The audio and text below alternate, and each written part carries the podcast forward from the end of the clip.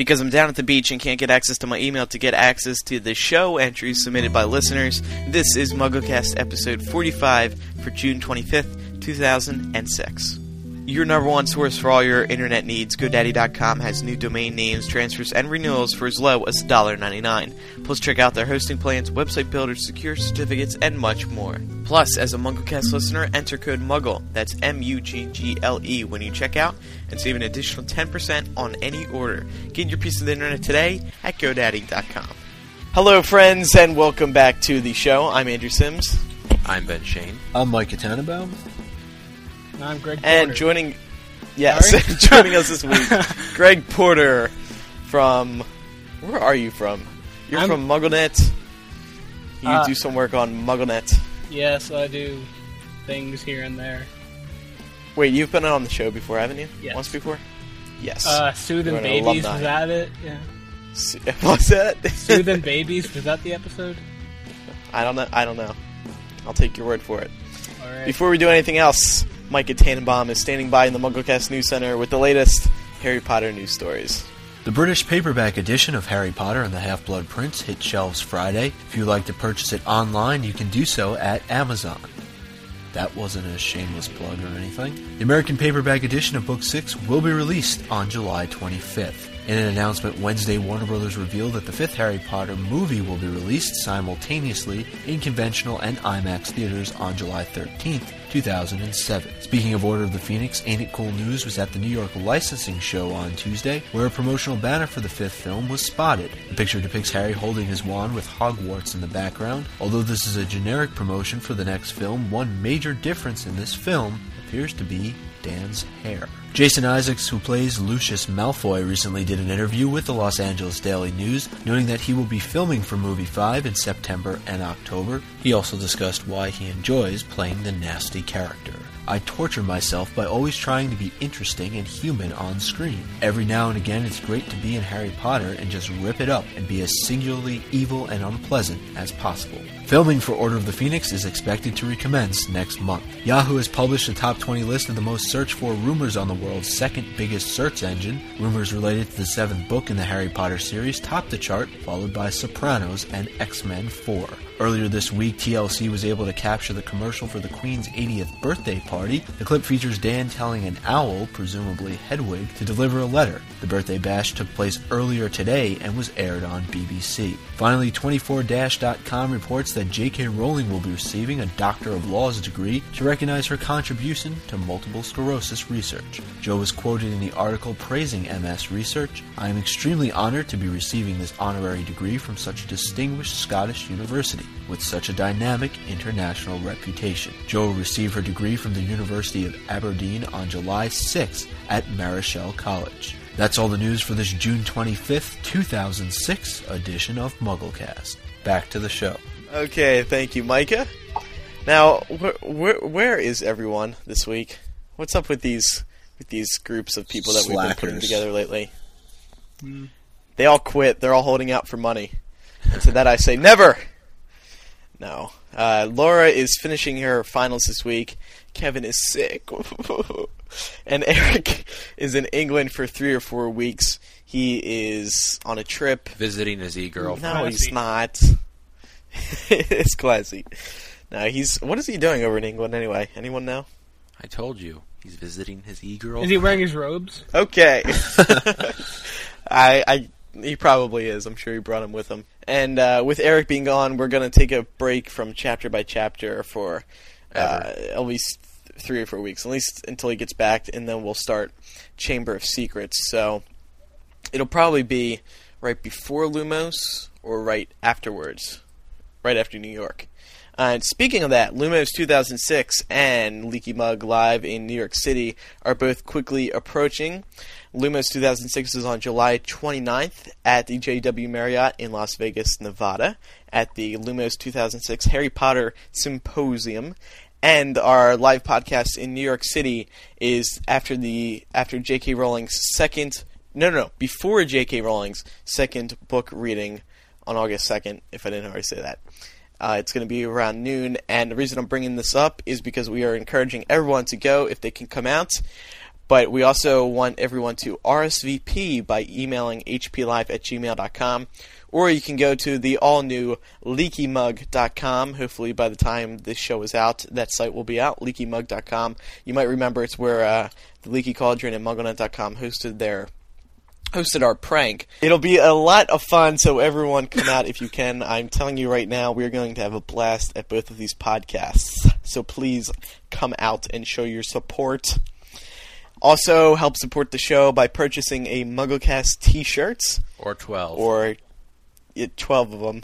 And those help support the show by giving us money so we can pay for flights and pay for food so we don't starve to death at the live podcasts. Heaven forbid. How are we supposed to podcast without food? so, thanks to everyone for helping us out. I like how I talk like this. I'm going to keep doing this. And every once in a while, we like to make a little public service announcement here on MuggleCast to get the word out on a little topic. Uh, this week, Emily, who is a MuggleNet editor who goes through the site and uh, corrects all the grammar mistakes that we make because we are terrible at our English. She wanted us to let everyone know about juvenile arthritis, and I have a little thing from her. She says, A problem that arises with trying to raise funds for juvenile arthritis is that people don't realize that kids can get arthritis as well. The child I worked with was only two when she was diagnosed and was in considerable pain. It got to the point that she had to wear a neck brace to control movement and spasms. A few months later, the pain came back, only this time it was everywhere, even in her even in her toes and fingers. Being so young, she couldn't understand why her parents were unable to help her or why her toys gave her no reprieve. She's now four and has learned to adjust with the help of shots twice weekly. So the reason we're letting everyone know is that juvenile arthritis is still a serious problem, even in little kids. You wouldn't think so because we always hear about it occurring in the elderly. We encourage you to visit mugglecast.com and look at uh, the show notes for this week's episode, and we have links to a few articles about juvenile arthritis and the problems it is causing. And finally, we have a super special announcement at the end of the show, so make sure you stick around because it is so big it doesn't even it's not even worthy of a position here in the regular announcements. It deserves its own segment. Now it is time for this week's voice rebuttal sent in by you guys, the listeners, called in by dialing one two one eight twenty magic. So here they are now. Hi, this is Shoshana from Pennsylvania, and I have a few comments about last week's show. First of all, you talked about if and how the ministry is influencing Percy. Something that caught my attention is that at the beginning of book four, Percy is working on a report on cauldron bottoms. Then at the end of the book, Voldemort emerges from the cauldron. There seems to be a link, and it makes you wonder which side the ministry is on. The next thing that I would like to mention is your comment at the end of the character discussion about needing a girl. I personally believe that the Weasleys are descended from Godric Gryffindor, so they needed a girl to continue the bloodline. Lastly, I would like to say something about spoilers. We all say that we try to avoid them, but at the same time, we watch movie clips before the movie is released, highlight the text on MuggleNet without really thinking, and look ahead in the books. In a way, it's just part of the experience. Even though I hate to be spoiled, I admit that they do actually play an important part in the fandom.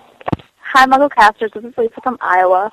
Um, I just had a rebuttal slash comment about Mad Eye Moody. I remember in your last show when you talked about um, Moody, you talked about how you thought his magical eye came from the Ministry of Magic.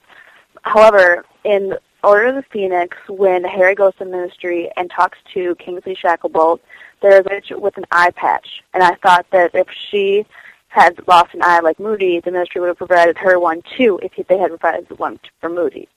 Um, also, Moody did not have his eye patch when he was um, in the first scene for um, Harry and the Pensieve and Goblet of Fire, but he did in the second scene. Thanks. Hi, MuggleCast. This is Liska from Los Angeles, California. While listening to episode 44, I found it rather offensive when Eric and the others began wondering why anybody would ever have seven kids. I have several friends who have seven or even eight children in their family, and once you actually have such a large family, each person becomes their own individual and numbers become irrelevant.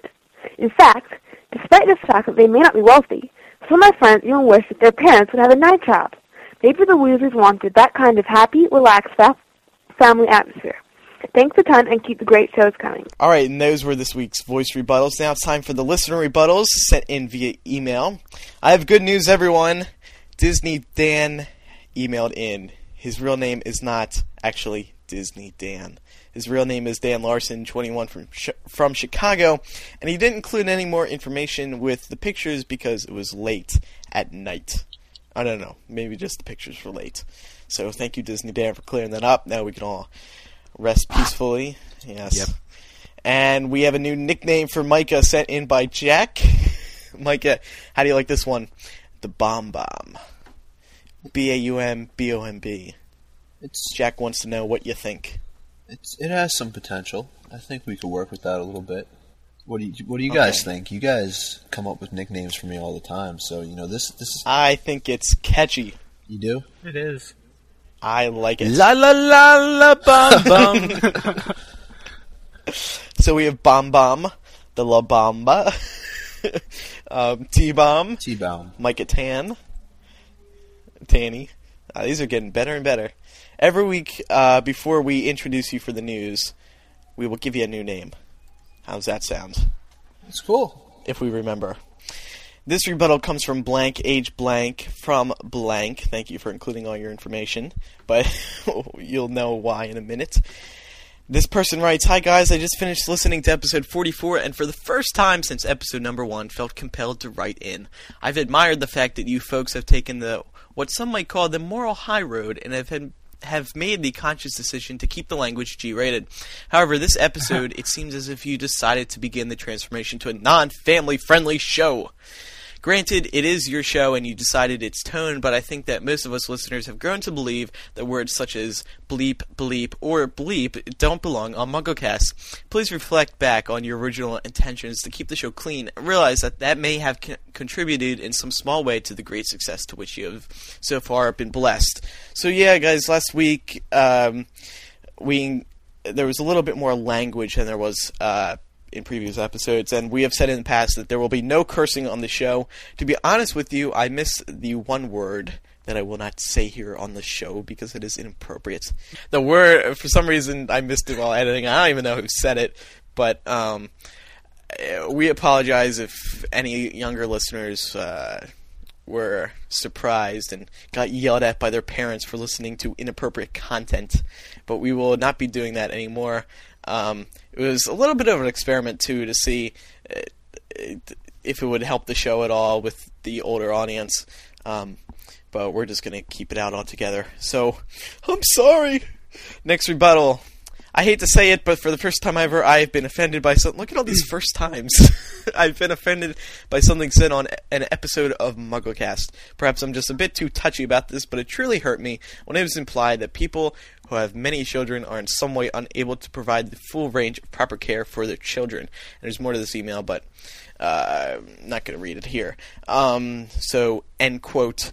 And this comes from Kimmy, and I would just also like to point out that we weren't implying um, that larger families cannot support themselves. This is not true at all. We were just making a reference to the Weasleys, and also when I said maybe all the Weasleys kids were an accident, I was saying that jokingly, and I did not mean that that's how all families are. Of course, that's not true. That's not true for uh, large families cannot support themselves either. So sorry about that if we offended anyone. We got a few emails about that. And lastly, Carla S18 from Iowa wants to talk about napkins. Um, she wanted to clarify some of the discussion we were having last week about how J.K. Rowling. Uh, wrote the original books, and she quotes an article here, and I quote, It was after settling in Edinburgh at the end of 1993 that Rowling began to write the first Harry Potter novel. She wrote in longhand on notepads in several Edinburgh cafes, most notably Nicholson's Cafe near Edinburgh University. However, the rumor that she scribbled the manuscript on the back of napkins, unable to afford paper, is untrue. Um, she admits that she was on the dole for six months during this time period, but denies media reports that she couldn't afford to heat her flat and escaped to cafes for a warm place to write. During 94 and 95, she went back to college to get her teaching qualification that would enable her to teach French in Scotland. So that clears up um, some of the discussion we were having, although we did come to the conclusion at the end of uh, last week's show that she didn't write the entire books on napkins. That's just silly. Moving on to some discussion this week, we want to talk about Book 7 Questions. Uh, we touched on this a few weeks ago, and now we're going to do some more of it. So, Micah, take it away. All right, we mentioned this a couple of shows ago. Um, we talked a little bit about this editorial written by Christie, looking at the riddles from Goblet of Fire and wondering if they foreshadow anything into the final book, specifically the riddle um, related to the Black Lake and the riddle relating to the Sphinx. And I know you guys took a look at this editorial earlier, so you have a little bit of a better idea um, what she was trying to get across. But I guess we can start with the riddle from the Black Lake and just kind of seeing what you guys thought in its relationship to Sirius Black. Are you talking about the riddle, the Mer People's riddle Yes. that she talks about? Okay. Should we read it? You can. I have it up. Come seek us where our voices sound. We cannot sing above the ground. And while you're searching, ponder this. We're taking what you'll sorely miss. An hour long, you'll have to look and recover what we took. But past an hour, the pros- the prospect's black. Too late, it's gone. It won't come back. So uh, this editorial takes different lines of this riddle and uh, explains what each of them means in relation to basically Harry having to go into the veil and pulling someone out, right? Right, or seeking somebody out to get information Of the from them. veil. Yes. So, so the first part of the riddle: "Come seek us where our voices sound. We cannot sing above the ground." Uh, she talks about this in relation to Harry being unable to understand understand the voices uh, in the Department of Mysteries. And then the next part of the poem, and while you're searching, ponder this. We'll take, we'll, we've taken what you'll sorely miss, and the author uh, comes up with some ideas of who Harry's missing: Sirius, Dumbledore, and obviously his parents. Um, but then further on in the riddle, but past an hour, the pros- prospect's black, Sirius Black. Too late, it's gone. It won't come back. And this is sort of in relation to Harry or Sirius falling into the veil, and he fell back into it. And the author goes on to say that maybe he could come back because he f- it wasn't a normal death. He fell into this veil. It wasn't like all the other deaths where he's hit with Avada Kedavra or you know some unfortunate accident. Didn't she also argue that it's possible something could come up and he'll have an hour to go into the veil and Right. seek out Sirius and either find out information, possibly even about his brother, and you know he only has a certain amount of time to do this, and if he doesn't complete it in time, then you know he won't be able to retrieve the information that he needs. Right. Which I thought was So kind of interesting um, because this Yeah. isn't something I've ever heard before. Yeah, this was a very interesting theory, right? And she was saying that um, she was surprised it hasn't been really brought up before because um, the riddle involving the potions, I think it was, I, she made a reference to it, but I never, I couldn't find any more information on it. Do you know anything about that, Micah? What potions? The the ones in from Sorcerer's Stone, yeah the room that he has to go to. right? Each different potion represented a defense against the dark arts teacher. Yeah, I think I've heard something about that. I don't like you said. I don't. That's what she made a reference to. Anyone else know about that? Greg. I I hadn't heard anything of it until I read this uh, article. So, nope. basically each post potion represented uh, each defense against the dark arts teacher. I guess with a, a I- don't I don't even know. I tried looking it up, but I couldn't find anything. That was just another example of how Jo had hidden things in earlier books, or Right. yeah, And so what she's saying is this: the the Mer people's riddle could possibly uh, foreshadow what we will see in book seven, because obviously it didn't happen in book five or six yet. Yeah, it's very interesting, and we'll include a link in the show notes uh, so everyone can take a look at it and read it through. It's very detailed. She definitely did her research. Who's this girl? Kirsty E R. It's her pen name. So, um, another question we have here: What clues has Dumbledore left for Harry, if any? And will we see him or Sirius again? Go ahead, explain it, Ben. I well, J.K. Rowling mentioned that Sirius was given Sirius gave Harry the two-way mirrors, and she said that it might hold more significance in the future books. So I don't know if it means that Harry will be able to communicate with him beyond the veil, or what exactly it means. Um, but will will what about seeing Dumbledore again, or what clues has Dumbledore left for Harry? I think that Dumbledore has hasn't really left any clues for Harry because he told him everything he needed to know in book six, and basically he said, and I think he thinks that it's it's Harry's time to figure this out all on his own, and I'm sure he has full confidence in him. Greg, what do you do? You think Dumbledore's left any clues for Harry? It's possible, but it's one of those things that I mean, we have one book left, and at this point, I'm just thinking theories. Who cares? We're gonna read the next book, and it'll all be over. So I absolutely, I have no opinion on that. I'll be a nice little politician here. Micah, has Dumbledore left any clues for Harry? I agree with, with what you said. I think he taught him a lot. And it all depends, really. This is what we were talking about yesterday.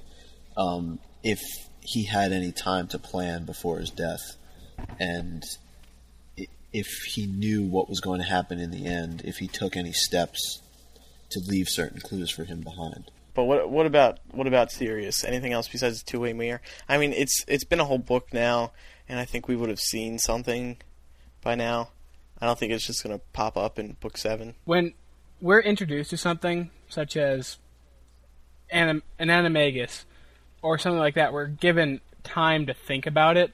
Such as in book one, we're shown about we're shown what an animagus is. In book three, we're given a lot of detail. So perhaps that is why book six had nothing to do that didn't tell you about the mirrors because she uh, wanted you to kind of think about it for a while, and then she'll throw it back in there in book seven. She does it a lot. Yeah, good point.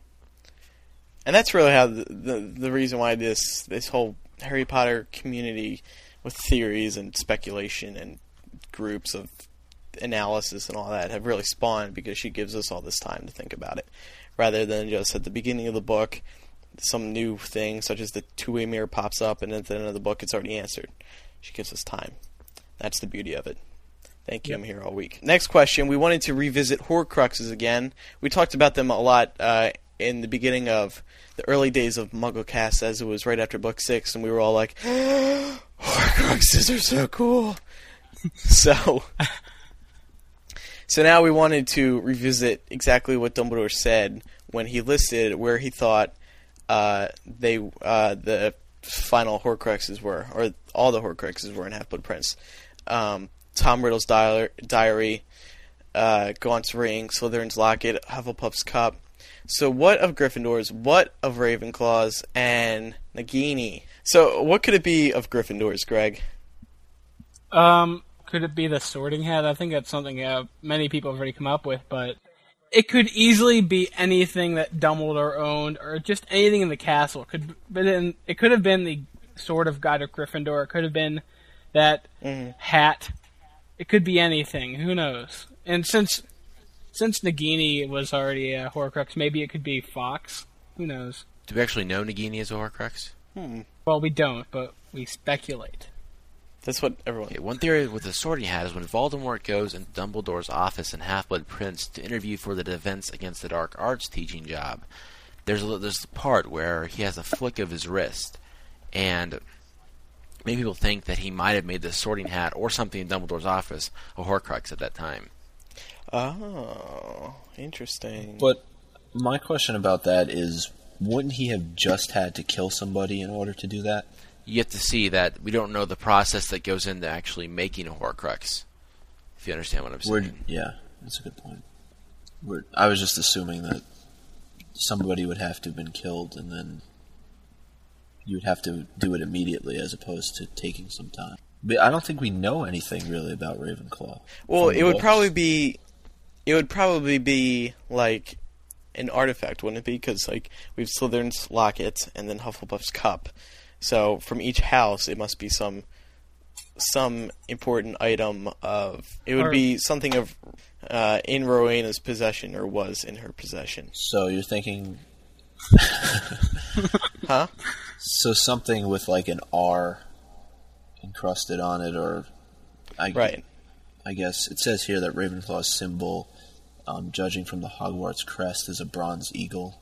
So maybe something that's lying around the school that Right.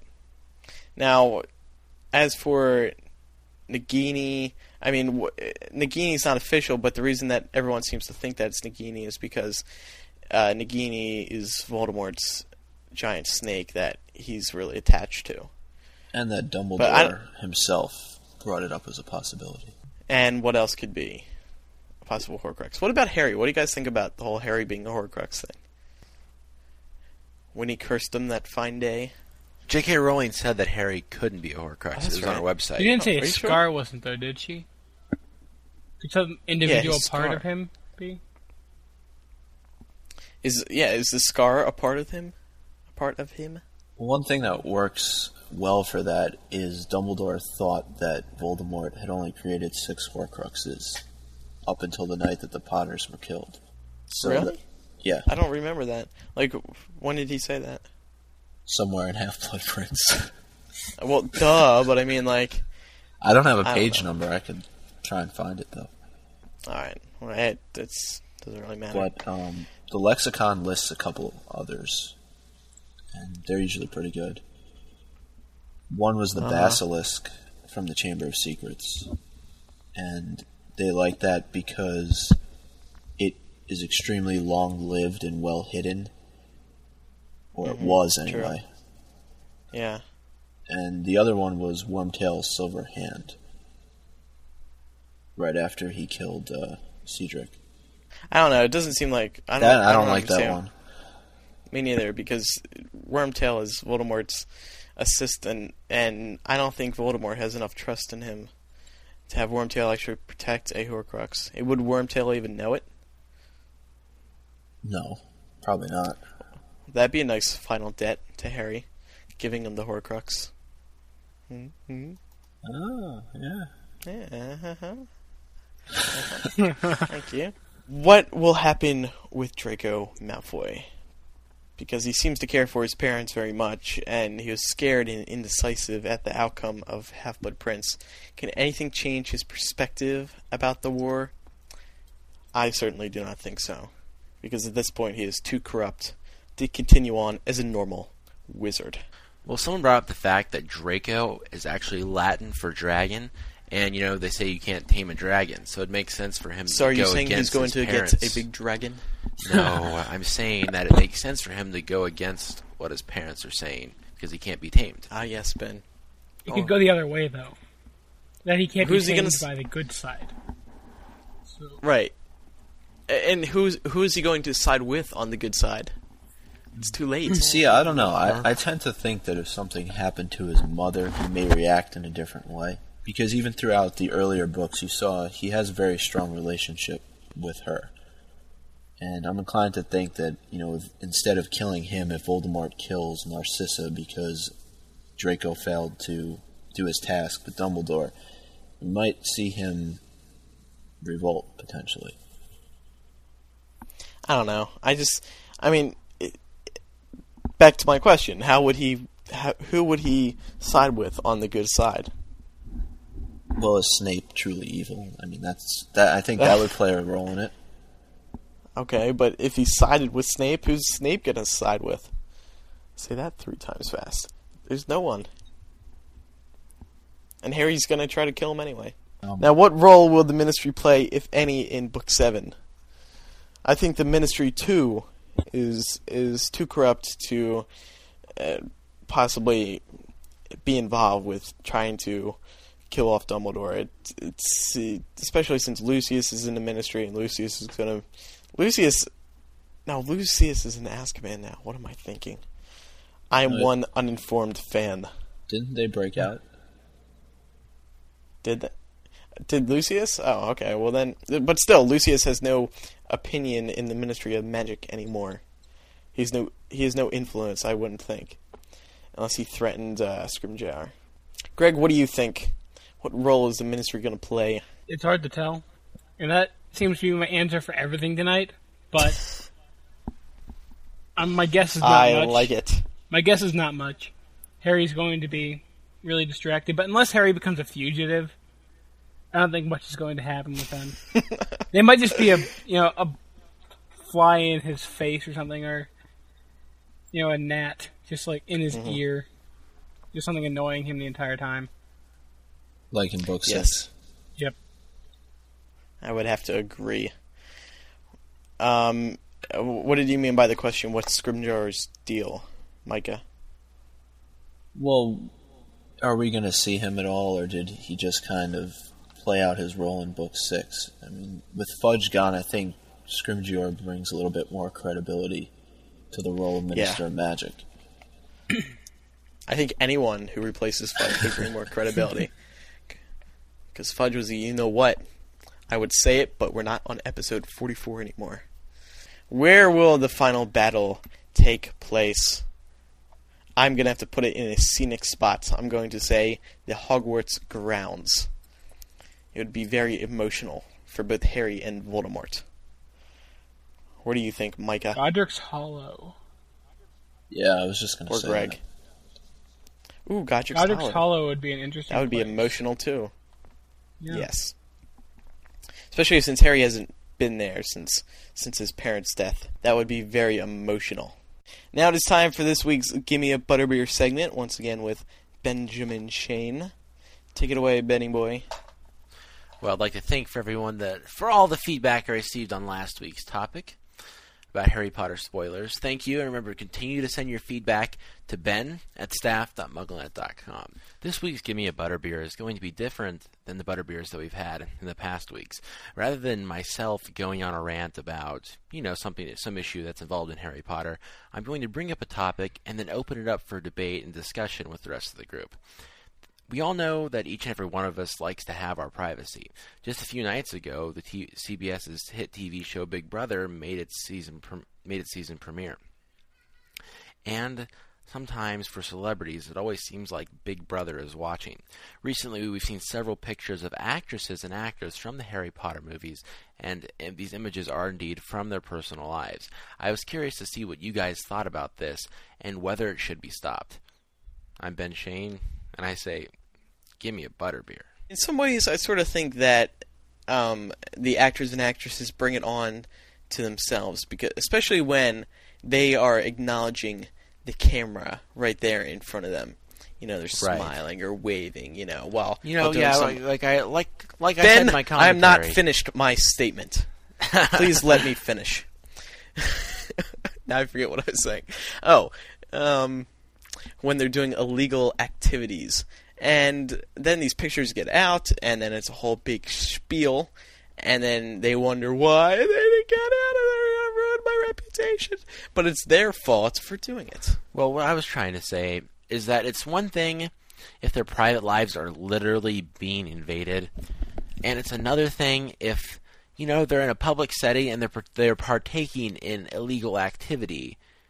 That those are two different things. You know, it it's different if it's paparazzi than if it's the case where their friends take a picture of them and they may not like them and they put it online.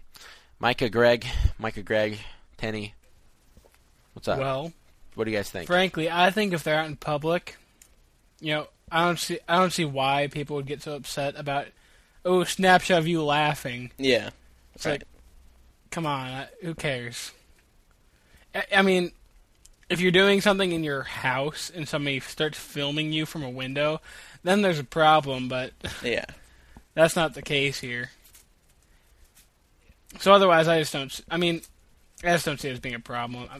When there's a camera in front of you, don't do something stupid. Yeah, no, I agree with Greg. I think when you're out in public, you're a celebrity. That's unfortunately part of what comes with it, and there's always going to be cameras around. So it's kind of your own responsibility to watch what you do. When you're in private, if that's still going on, I I personally have a problem with that. I don't think that that's right. But you know, if you're out and you're doing things that you shouldn't be doing, and you get caught on camera, you got nobody to blame but yourself.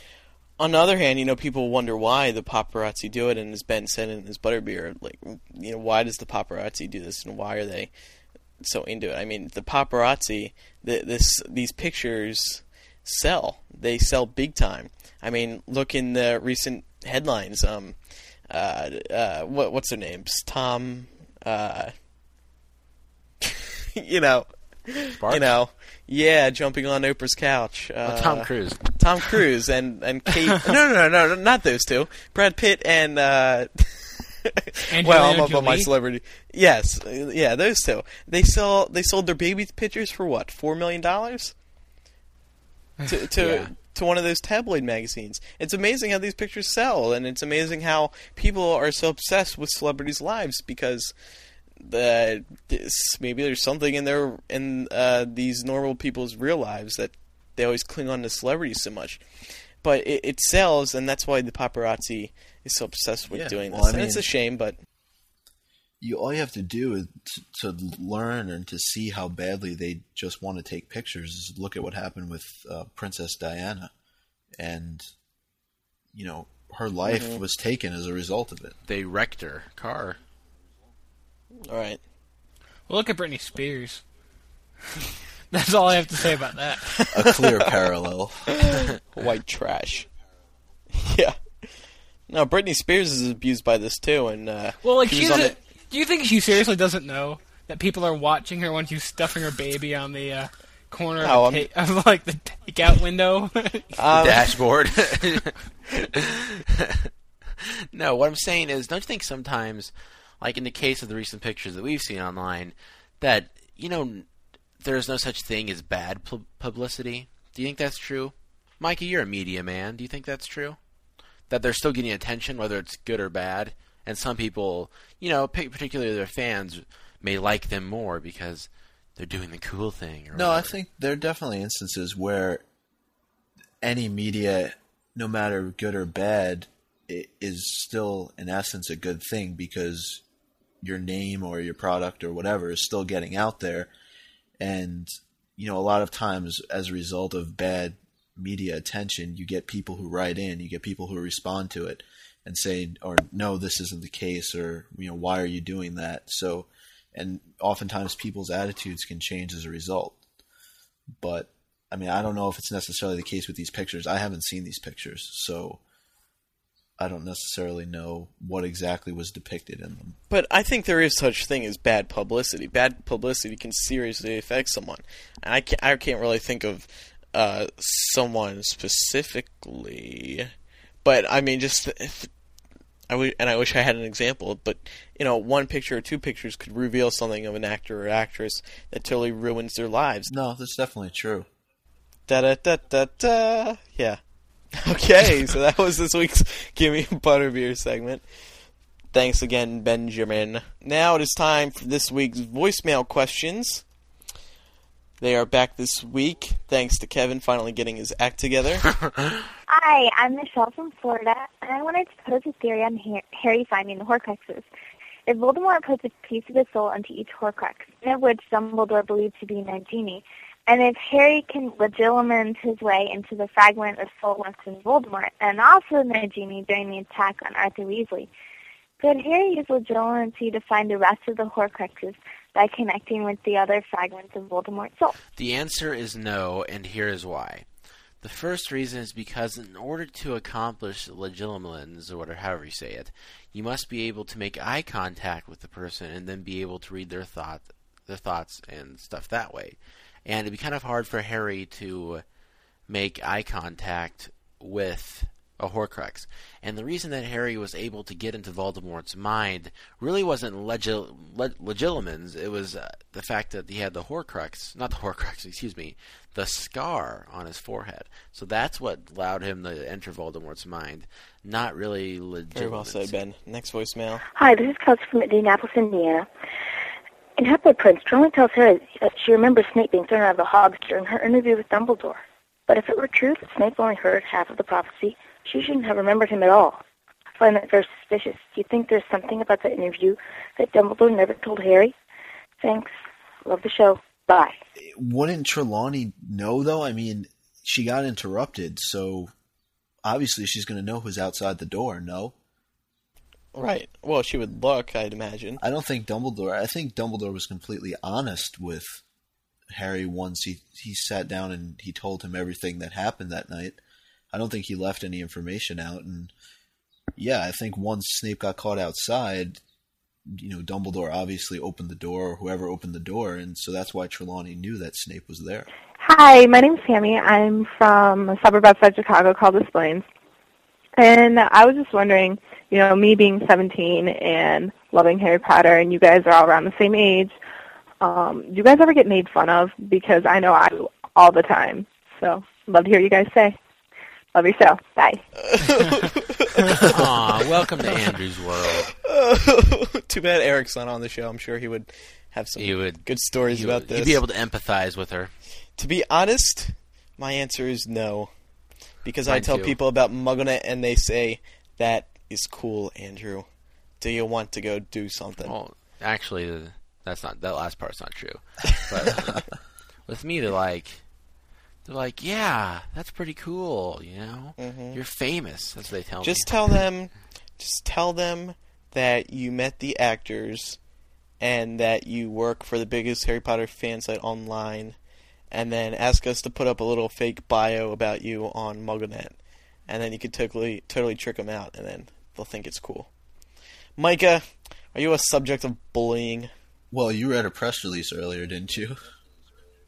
I read Yes, that too. I that was did. That was That was pretty up. funny, though, wasn't it? Yeah. Yes. um, Do you get bullied in the, in work, the work office? office? No, actually, there Do you need a guidance there counselor? are a lot of people around the office that like the series and like the movies. I don't think they really listen to MuggleCast, um, but uh, for the most part, I mean, everyone's pretty cool about it. I mean, I'll get the occasional joke and the occasional quip remark or something like that, but overall, Hey, got a scar Do on they know you work for? Did they know that you, uh, uh, with MuggleCast and all that? yeah, some of them do. It's I th- there's a part of it on my resume, so Oh. Oh, really? How about you, Greg? Um, when I wear Harry Potter T-shirts to school, I'll get some remarks like, "Oh, you like Harry Potter? You're so immature. How old are you?" It's like, "Well, hey, you Snape-ing Horcrux, I can read." I'm sure they love that comeback. oh yeah. Hey guys, what's up? This is Billy Sealand. I'm 15 years old and I'm a country girl living in a California world. First of all, I'd like to say that Love at First Sight can be about a podcast too. I'm dangerously in love with MuggleCast and you guys are awesome. My f- question for you guys is about memories. When a witch or wizard extracts a memory from someone else, like when Slughorn removed his own memory about Horcruxes from his mind, is the specific memory permanently gone from that person? Is it banished from their mind to where they don't even know they experienced it? Or is the memory that is extracted more like a copy of the memory, so that person still has his or her memory? Thank you so very much. And Laura rocks my socks. Laura rocks my socks too. Okay, I'm pretty sure that it's just. No, she doesn't. I'm pretty sure that it's just a copy of the memory because that wouldn't make sense. Because Dumbledore has a lot of memories in his pensieve, so that'd be like half his brain removed, and that just doesn't. That just doesn't make sense. Yeah, and in reference to Slughorn, I think when you look at what happened in Half Blood Prince, when they're showing the memory from the pensieve, um, it's a distorted memory. But when Harry goes to talk to Slughorn, and he he actually recounts everything that went on with Tom Riddle, and he tells Harry all about the Horcruxes. So if it was it's just extracted and then Slughorn Slughorn wouldn't be able to recall anything, right? It, Dumbledore would have had the full memory himself, and Slughorn would have just been staring at Harry, you know, saying basically, "What the heck are you talking about?" So I agree with Ben. It's just a copy. Hey, this is Jessica from Massachusetts, and first I'd love to say that I love MuggleCast. It's amazing. And my question, I don't know if it's already been answered, but do you think anybody else besides Voldemort has Horcruxes? Okay, thanks, bye. I think it's pretty odd. I bet that someone else had to have done it before, just that it really wasn't that common. I don't know. Maybe they knew the the magic existed and that someone's experimented with it, but I doubt anyone was really ever using it on, along the same lines that Voldemort was, which was to achieve immortality and basically stay alive forever. I doubt there's really been any evil wizard that's done it before. Because I bet there there are some, you know, it's kind of like drinking unicorn blood. You you end up with a cursed life. I bet there's something that's bad that happens. You, you have a few lying around, don't you, Ben? Just for safekeeping. A few Horcruxes. Yeah. I have One, a few four. pints of unicorn blood in my fridge, but that's besides the point. Oh yeah. You should sell it on eBay. Oh, that would be a great MuggleCast fundraiser. no, nothing. Oh gosh, have you seen the uh, Horcrux, uh, like, a, like official Horcrux on Re- eBay? I think I remember that. I think we posted it. we suckered. Yeah. We suckered in enough. Uh, well, now it is time to do another This Week in Potter, as it is now the summer months here on MuggleCast. A lot of things have happened involving uh, the Harry Potter books and films over the summer, so it is only right that we do another This Week in Potter this week on July, or no, sorry, June 29th. Was it June 29th? I should have my links open. I'm a bad host. Harry Potter, the title of Harry Potter Book 6 was released to the world by J.K. Rowling herself, all because of the Pillar of Storage. What originally happened was the rumor, uh, s- someone posted on the forums claiming that they were just oh, clicking around the site and they ran into something to unlock the Room of Requirement. And then he got the title Book 6 along with a little explanation from Jo. Long story short, uh, J.K. Rowling made a post in a rumor section saying Book 6 is called Pillar of Storage. Well, that was that was the rumor, and then she says, "I'm trying very hard not to feel offended that anyone thought this was possible. Storage for crying out loud! Come on, people, get a grip." Well, a, a video got out too of him unlocking it, and that's when people started believing it. But then there was some uh, skepticism because uh, the writing wasn't exactly Jo's style, and some of it was written in yeah, English. the grammar and stuff. Right. Hey, Greg, Greg, didn't you rush and buy Harry Potter and the Pillar of Storage.net or something? Wasn't that you? no, I could have sworn that. He was just you. doesn't want to admit it. it wasn't. I almost, I actually almost did, but right before I did, the real title came out, Oh, and then you went and and, I tried to, I tried to buy HalfBloodPrince.com, but it was taken Do you wonder Oh, why. in every form. there was HalfBloodPrince.tv.us. Everything was taken. It's a, it's a shame. We actually had planned for Matthew Vines to be on the episode this week, but then we had to change the recording date, and then he couldn't make it. But he actually wrote the post on MuggleNet.com explaining why um, th- this pillar of storage wasn't uh, the title. Like he had several reasons why, um, because there was so much. The, the the community just burst with this excitement and all this theorizing and speculation and all that. And then Jo made a nice long explanation when she announced the real title, saying, I was delighted to see that a hardcore of Super Bright fans knew that the real title was once, in the long distant past, a possibility for Chamber Secrets, and from that deduced that it was genuine. Certain crucial pieces of information in Book 6 were originally planned for Chamber Secrets, but very early on, in the first draft of Chamber, I realized that this information's proper home was Book 6. I've said that before, now that Chamber holds some very important clues to the ultimate end of the series. Not as many as six, obviously, but there is a link. End quotes. Um, so I wanted to talk about a little something else now, uh, relating to titles for Book 7. Um, it was noted that Harry Potter, and this is very, very, very debatable.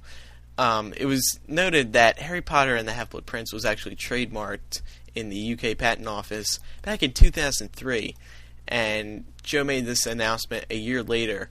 And the reason that Warner Brothers uh, trademarked that name and so many others that I'll get to in a, in a minute is so that they can have the rights to them in case the title would leak for some weird reason, and then someone else would have access to that domain name www.harrypotterandthehalfbloodprince.com uh, for movie purposes and for printing and publishing purposes. So I went today onto the UK Trademark and Patent Office websites, and I went and looked up all the trademarks under Harry Potter, and they're all under Warner Brothers, and there's many on Harry Potter, just the phrase Harry Potter. And there were a lot of titles that Warner Brothers trademarked back in 2003. And it's interesting now because coming back three years later, you'll see that 15 of these titles have been their trademarks were withdrawn, and the reason that Warner Brothers uh, trademarked additional names was to throw people off. And if they only did one, such as Half Blood Prince, then everybody would immediately make the connection that that was the next title. However, there are three titles that are still registered, and mind you, 15 of them have been withdrawn since they were patented in 2003. And those titles are Harry Potter and the Alchemist's Cell, Harry Potter and the Chariots of Light, and Harry Potter and the Pyramids of Fermat. So I ask you, fellow Mugglecasters, could any of these three titles possibly be the title to Book 7? I hope not. Why not? I really hope not. Those titles are horrible. Well, couldn't couldn't you say that about uh, any of the other titles before you knew the, the the plot? Like Chamber of Secrets, doesn't that sound kind of corny? well, it sounds better than, you know, the pyramids of Fermat. I think What the heck does that have to do I think anything? Alchemist Cell would uh, would could possibly make sense. Yeah, but the only alchemist was Nicholas in. Flamel. Yeah, he was the only alchemist, and First book. this doesn't seem sorcerer. likely. And it- I don't like the title personally. Personally, I don't like that. What do you think, Micah? I like the second one. If I think if any of them were going to be used, it'd probably be that one. Chariots of Light. Yeah, it's pretty cool.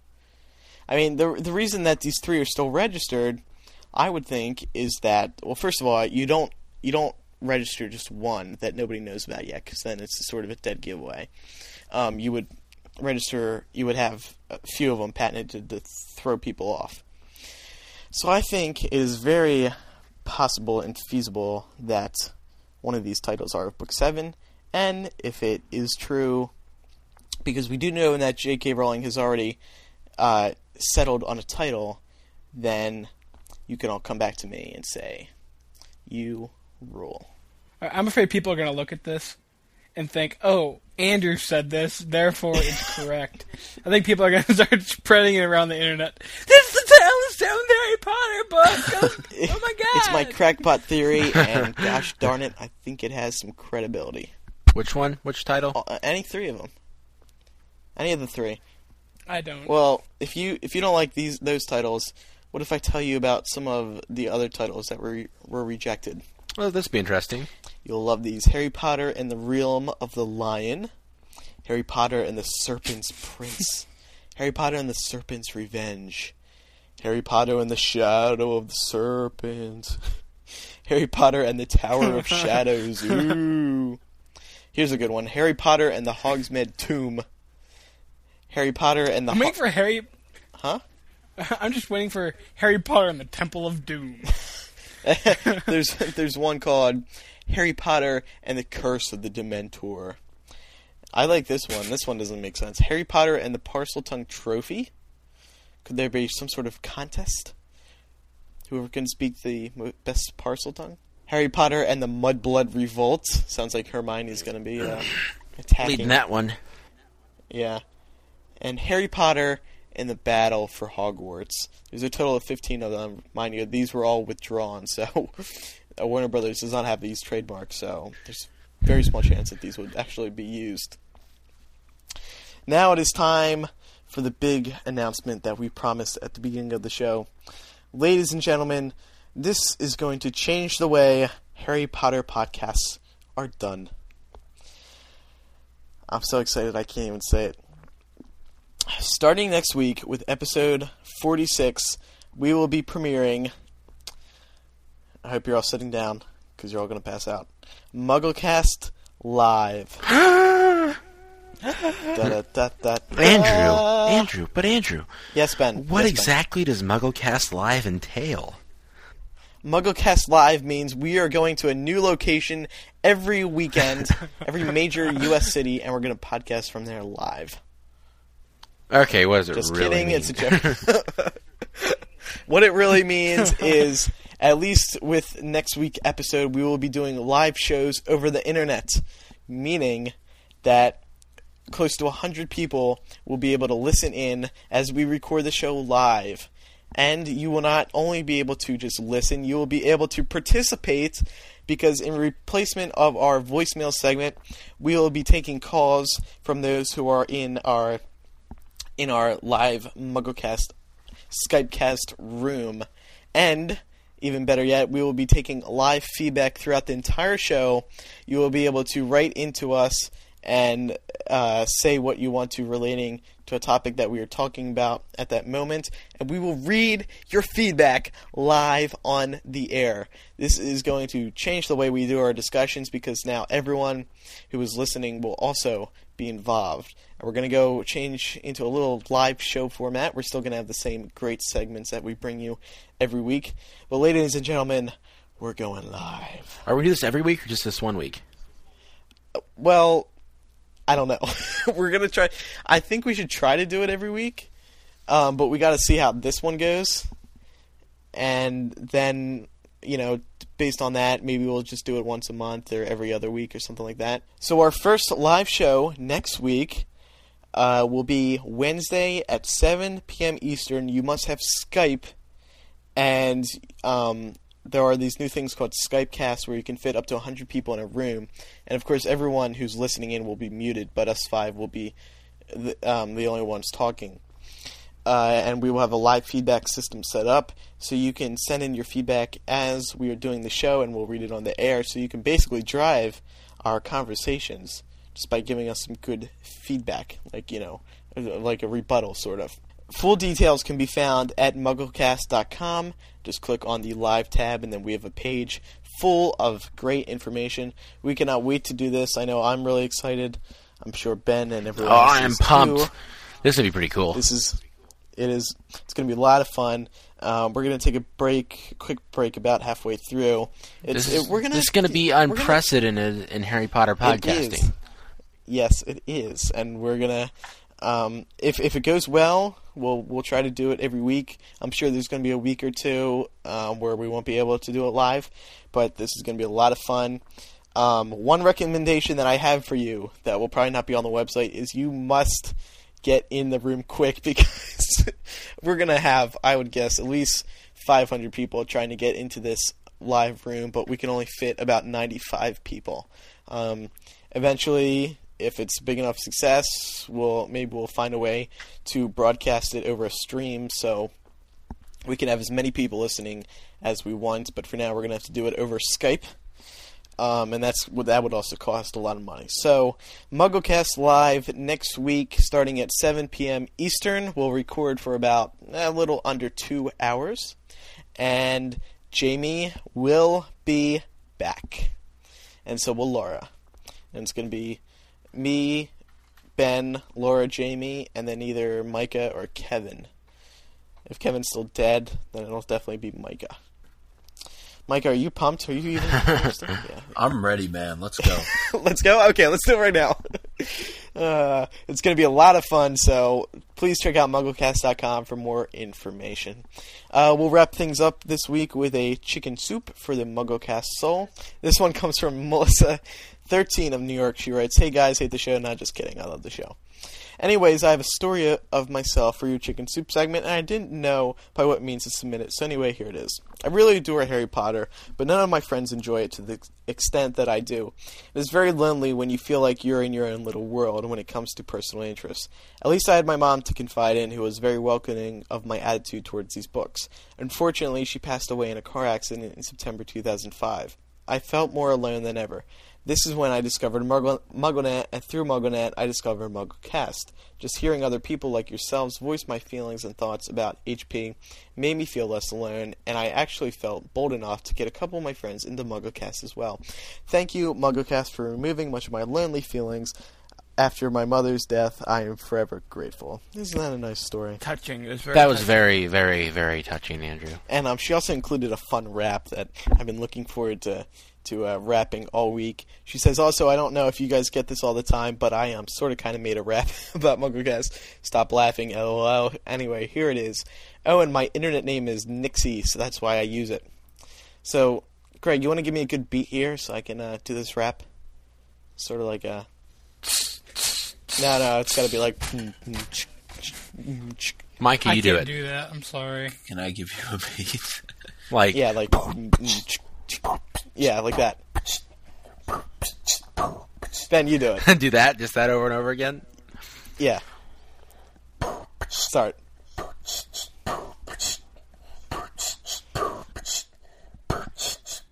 One, two, three, four.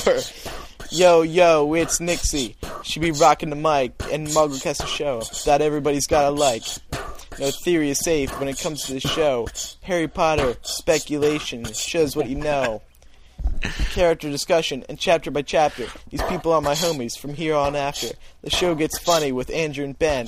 No theory Laura makes isn't a gem. Our favorite Brit Jamie has the joke of the day, and Micah with the news got so much to say. Dumpster diving Joe, and Jamie's got the process. Andrew's got gone one show, and they call it Andrew Less, spying on Sparts, but he's no fun. I want to listen more when the show is done. Foreshadowing is big, because Jo knows what she's doing with the Horcruxes, Malfoy, and Potion Brewing, the Weasleys, and Harry, Hermione too. They talk about it all, magically doing the do. You guys are so intelligent, so funny and sweet every week. MuggleCast is an awesome treat. Woohoo! What's up? yeah.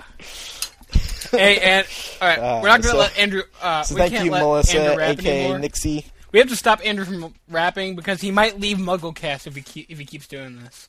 He's too good at it. I might pursue a career as Eminem. Well, ladies and gentlemen, that wraps up MuggleCast 45. Next week, MuggleCast Live, episode 46. For those of you who want to listen in and participate in our all-new show, please be on Skype by 6:30 and try to get in the room when it opens promptly at 7 p.m. Only 95 people will be allowed into the room. So if you can't get in, we're sorry. Give us money so we can afford a stream. And just remember, that is not our rule. That is Skype's rule. We do, we do not decide. Yeah, so either email Skype or give us money. or, oh, eh, here, here you go. If anyone is able to provide us with a server to stream the show live, I mean a serious server, not these 595s from, you know, GoDaddy or whoever. Although those are great for web hosting. That's M-U-G-G-L-E. Uh, email us. Sure, make fun of the sponsor. I'm not making fun of the sponsor. I'm just saying they, they don't stream audio. Um, they are a great sponsor. I host my website, andrewsims.com, through them. That was easy. And that's my easy button. and I use benshane.com. That's my domain registrar. There you go. And horcree.com. There you go. Visit horcrete.com today. we should trademark that. All right, so that does it for episode 45. Once again, I'm Andrew Sims. I am Ben Schoen. I'm Micah Tannenbaum. and I'm Greg Porter. We'll see you Wednesday if you're listening live. If not, we'll see you next Sunday. Goodbye, everyone. Buy a T-shirt. Thank you, Greg. Twelve of them.